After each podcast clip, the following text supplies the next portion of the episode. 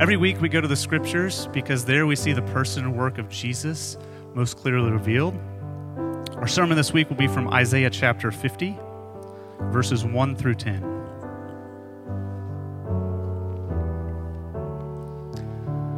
Thus says the Lord Where is your mother's certificate of divorce with which I sent her away? Or which of my creditors is it to whom I have sold you? Behold, for your iniquities you were sold, and for your transgressions your mother was sent away. Why, when I came, was there no man? Why, when I called, was there no one to answer? Is my hand shortened that it cannot redeem? Or have I no power to deliver? Behold, by my rebuke I dry up the sea, I make the rivers a desert. Their fish stink for lack of water and die of thirst. I clothe the heaven with blackness and make sackcloth their covering. The Lord God has given me the tongue of those who are taught, that I may know how to sustain with a word him who is weary. Morning by morning he awakens. He awakens my ear to hear as those who are taught. The Lord God has opened my ear, and I was not rebellious. I turned not backward. I gave my back to those who strike, and my cheeks to those who pull out the beard. I hid not my face from disgrace spitting. But the Lord God helps me.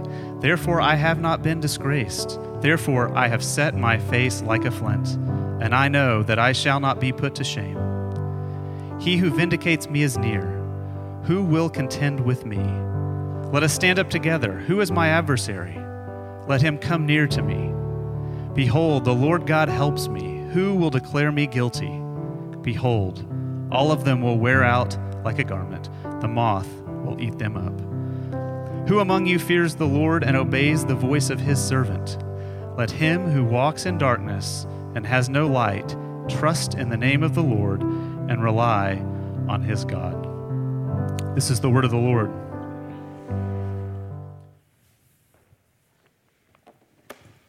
Good morning. My name is Brandon. I'm one of the pastors here at Sojourn Heights. Uh, if we haven't met, uh, would love to meet you after the gathering. Come on. We are uh, in this Advent season looking at four passages from the book of Isaiah. These are four passages known as these servant songs. Um, songs are, are, passages about uh, this, this uh, figure who shows up in Isaiah known as the servant of the Lord. And Christians have uh, almost universally for 2,000 years seen them as a reference to Jesus, the, the true servant who would come. And now, here, here's what's interesting in the book of Isaiah there, there's a shift that happens when you hit chapter 40. And, and Isaiah begins speaking prophetically to Israel in exile, been ripped from their homes. And there's a shift in tone that happens. There's a shift in tone from confrontation to assurance. And each of these servant songs show up in this section where this tone has shifted from confrontation to assurance.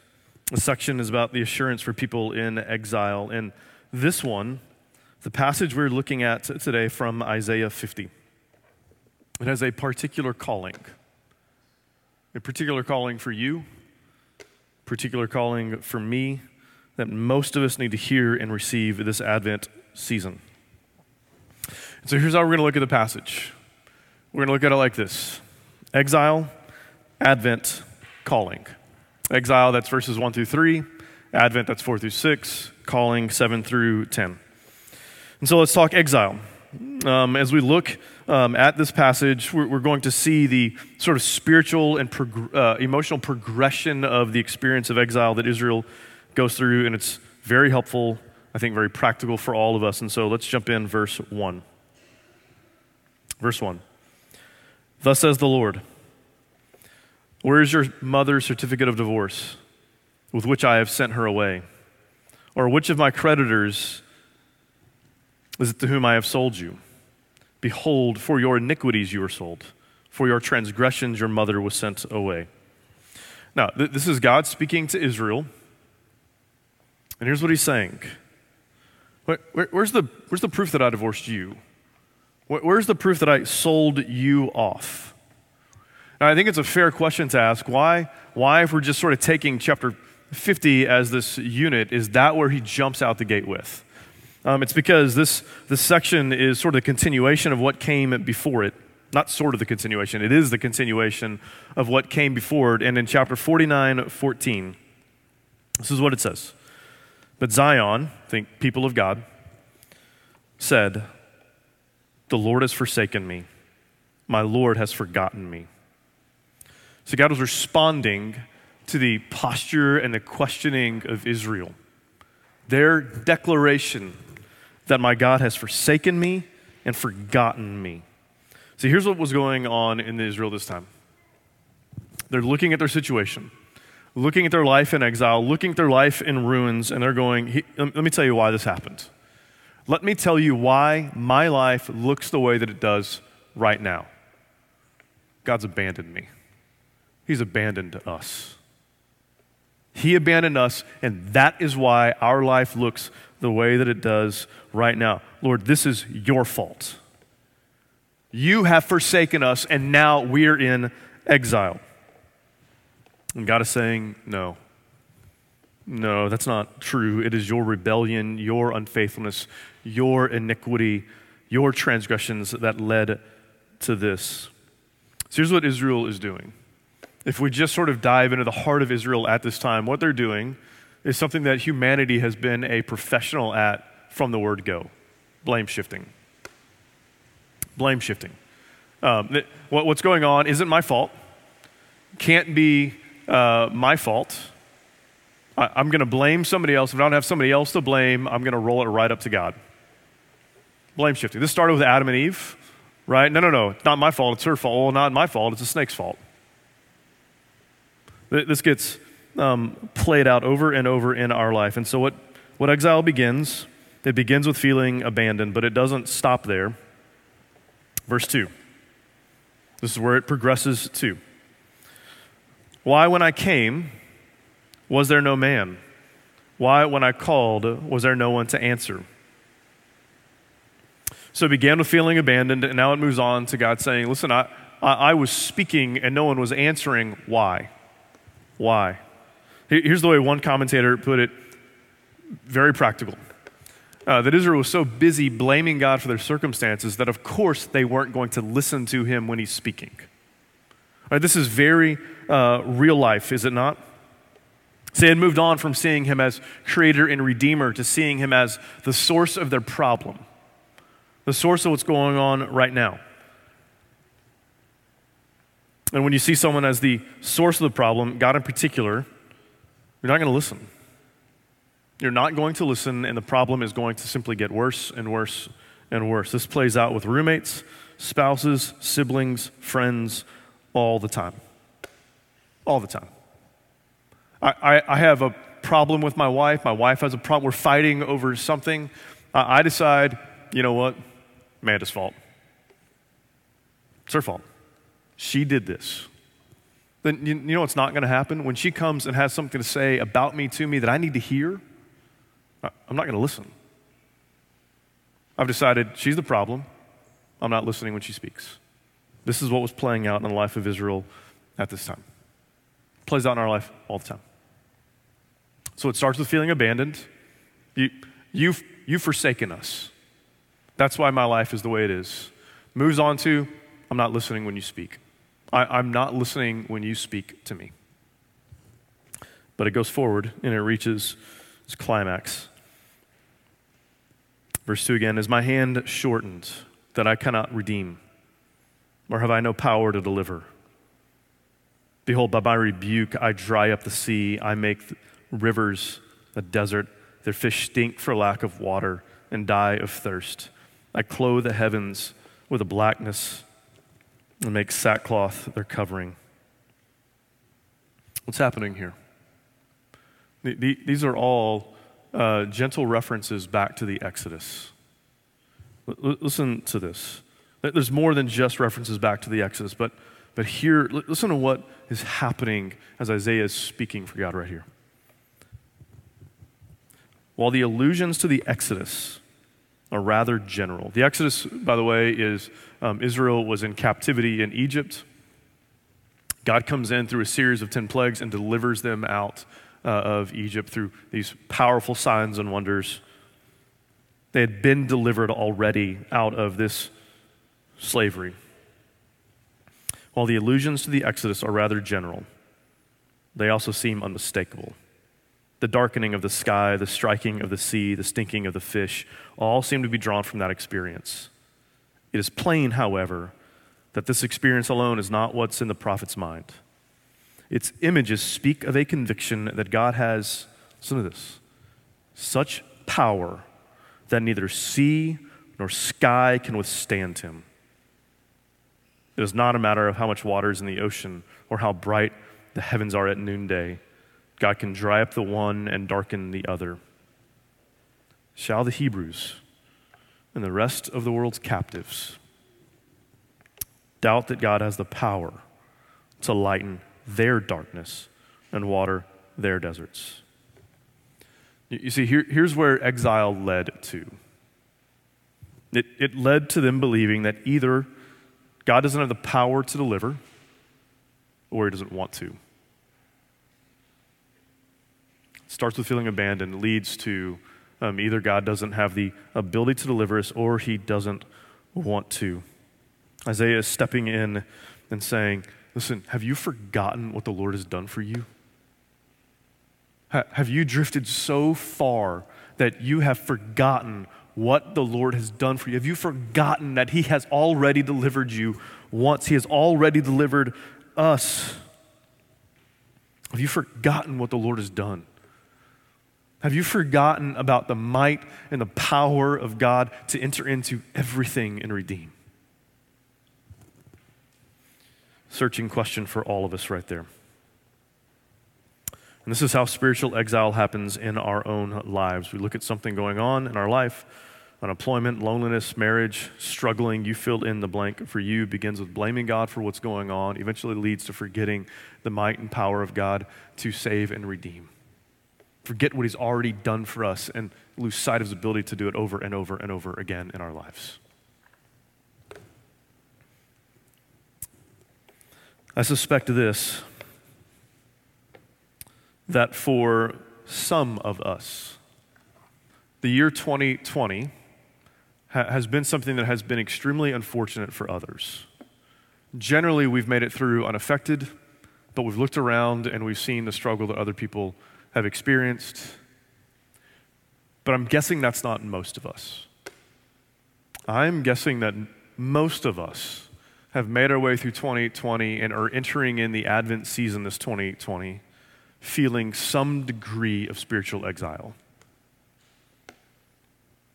And in that, in that, in our ability to identify with Israel here,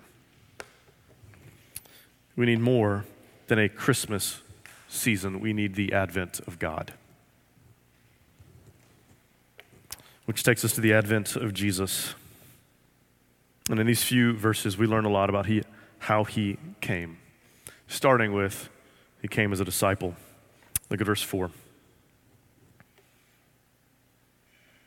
The Lord God has given me the tongue of those who are taught that I may know how to sustain with a word him who is weary. Morning by morning he awakens. He awakens my ear to hear those who are taught. This word taught here, um, the, the tongue of someone who's taught, ears to hear as those who are taught. The word taught is the, uh, is the Hebrew word for disciple. It's saying I have the tongue of a disciple, I have the ear of a disciple. What's the point of that? The point is that Advent means that the advent of Jesus is that he, he didn't come simply as a man with a new set of religious ideas. He didn't come as a philosopher with a uh, new way to see and think about the world. The advent of Jesus is about God becoming a man, a man who was forged the crucible of life. And he came to sustain the weary. With what? What's in the text? That was for you to answer. That's okay. With a word. To sustain the weary with a word. Listen, you who are weary today, you who are weary. He knows, He understands, He has been there and can experience it. He cares enough to have lived it. And in your weariness, here's what you need to see you need to see that when Jesus was poked, He bled Bible.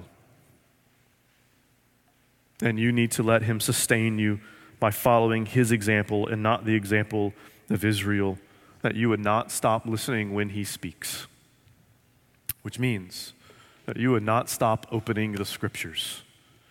That you would not stop opening the scriptures and letting the scriptures speak into you and wash over you.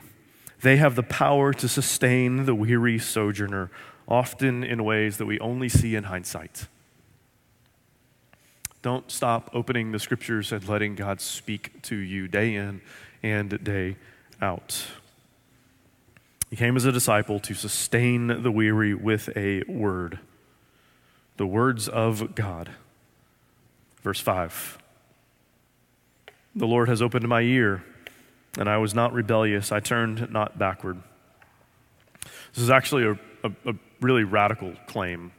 Uh, this claim of perfect obedience that I did not rebel, I did not turn my back on God, complete faithfulness.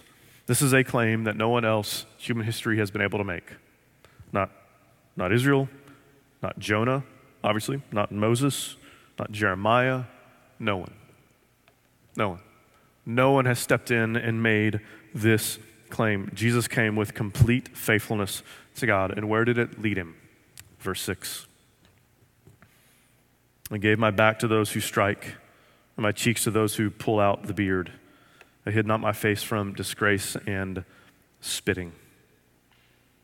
Where did it lead him? It led him straight to a cross. D.A. Carson, on this verse, here the servant faces the active spite and fury of evil. It is only one step the reader feels to the cross.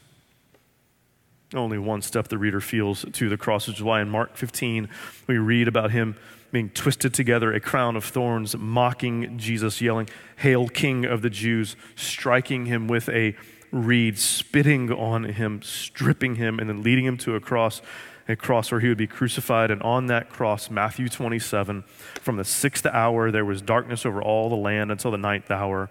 And about the ninth hour, Jesus cried out with a loud voice, Eli, Eli, lema sabachthani. That is, my God, my God, why have you forsaken me? What was Israel's cry in Isaiah 49? You have forsaken me. What is Jesus doing? What is he doing? He was identifying with his people as he delivered his people. He came as the light of the world covered in darkness on the cross. He came as a son of the Father who would cry, Eli, Eli, lama sabachthani, for you. For you. He came as a faithful disciple who followed Jesus, followed God all the way to the cross, and he would experience the worst exile that any human has ever known. Any human. For you, for us. Because he did, you can hear and you can embrace the calling of Advent, the calling on your life, on my life, here and now, today. Verse 7. But the Lord God helps me. You, you, you, weary sojourners today. I'm going to read that first line again. But the Lord God helps me. Therefore, I have not been disgraced. Therefore, I have set my face like a flint and I know that I shall not be put to shame. He who vindicates me is near. Who will contend with me? Let us stand up together. Who is my adversary? Let him come near to me. Behold, the Lord God helps me. Who will declare me guilty? Behold, all of them will wear out like a garment. The moth will eat them up. Four times in this passage, in, in these sets of verses from 4 to 9, four times you see the phrase Lord God. Uh, a difficult phrase to translate. Some translations you'll see sovereign Lord. sovereign Lord helps me. The sovereign Lord is the one who vindicates me. What's the point? And all that led to the cross, and all that led to the cross in Jesus' life, Jesus never tried to vindicate himself. Never tried to vindicate himself. He trusted God for his own vindication. That he would be vindicated one day, and, and he was. And it began three days later when he left that grave.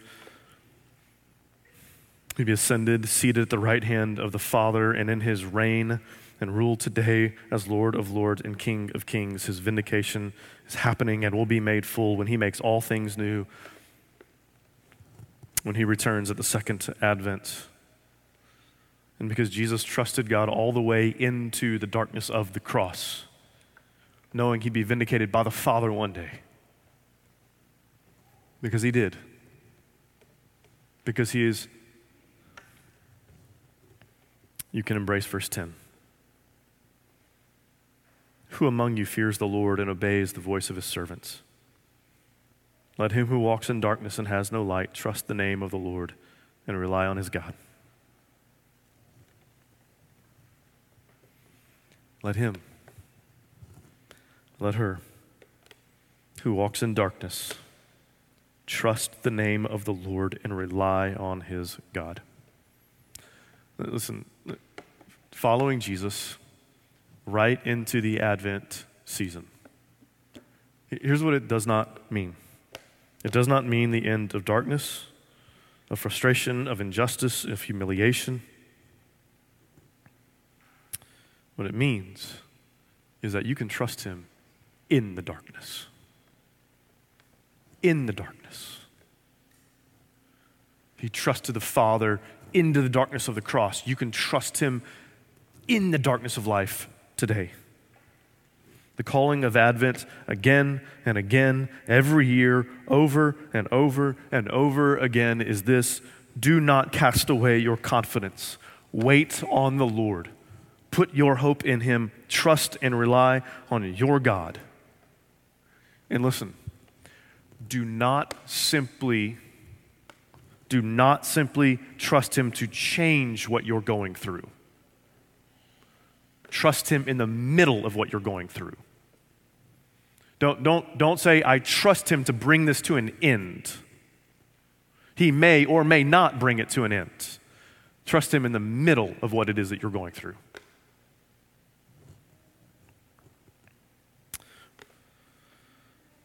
There are times,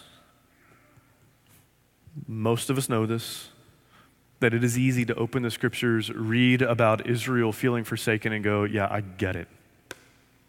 I get it. I get it. It is easy to feel forsaken and abandoned. Some of us in this room for years, for years, we have battled infertility. Listen, pray, pray that God would change that pray. We are praying with you. And and trust him through it. Don't trust him if he changes it. Trust him through it. Some of us, it's loneliness. And I mean, it's been years of a soul crippling loneliness. Pray for Christ centered friendships Prioritize people in your parish. Pray and plead for a spouse. And trust Him in your loneliness. For some, we have been, since March, gripped with fear over COVID. A paralyzing, gripping fear. Yes, pray that God would protect you. Yes, be wise in your interactions and trust Him in your fears. Don't trust Him because there's a vaccine on the horizon. Trust Him in your fears right now, right here, today. Some of us live with the pain of lost parents or lost children. Pray for healing and for the hope of the resurrection to penetrate your life today. Let yourself cry and cry out to God and trust Him in your pain right here, right now, today. Sojourn, there is a clear calling from this text. Trust God in the darkness. The light of the world has come to walk you through it. I thought, in light of our text today, that it might simply be appropriate to close by reading from Romans 8. Romans 8, where Paul expounds on the point of our text today, or at least the application from our text today. And I, I want to ask y'all to do something that's a little not normal. In fact, I know we put a slide up. Could we not use the slide right now?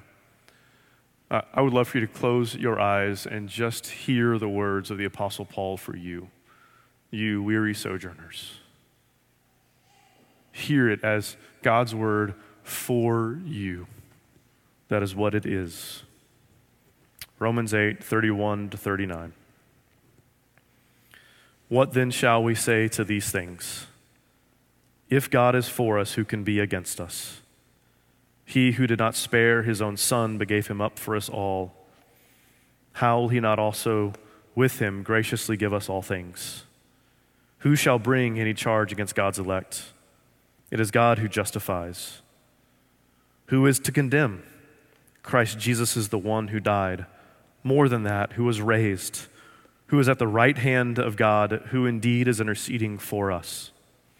Who shall separate us from the love of God in Christ? Shall tribulation or distress or persecution or famine or nakedness or danger or sword? As it is written, For your sake we are being killed all the day long. We are regarded as sheep to be slaughtered. No in all things, we are more than conquerors through him who loved us. For I am sure that neither death, nor life, nor angels, nor rulers, nor things present, nor things to come, nor powers, nor height, nor depth, nor anything else in all creation will be able to separate us from the love of God in Christ Jesus, our Lord. Amen in the Advent season, in this Advent season, season, we have an invitation to trust. We have an invitation to trust. You are being called to trust in the darkness of life. The light of the world has come in the world to walk with you through the darkness, into the darkness. You can trust him. He is trustworthy. Let's pray.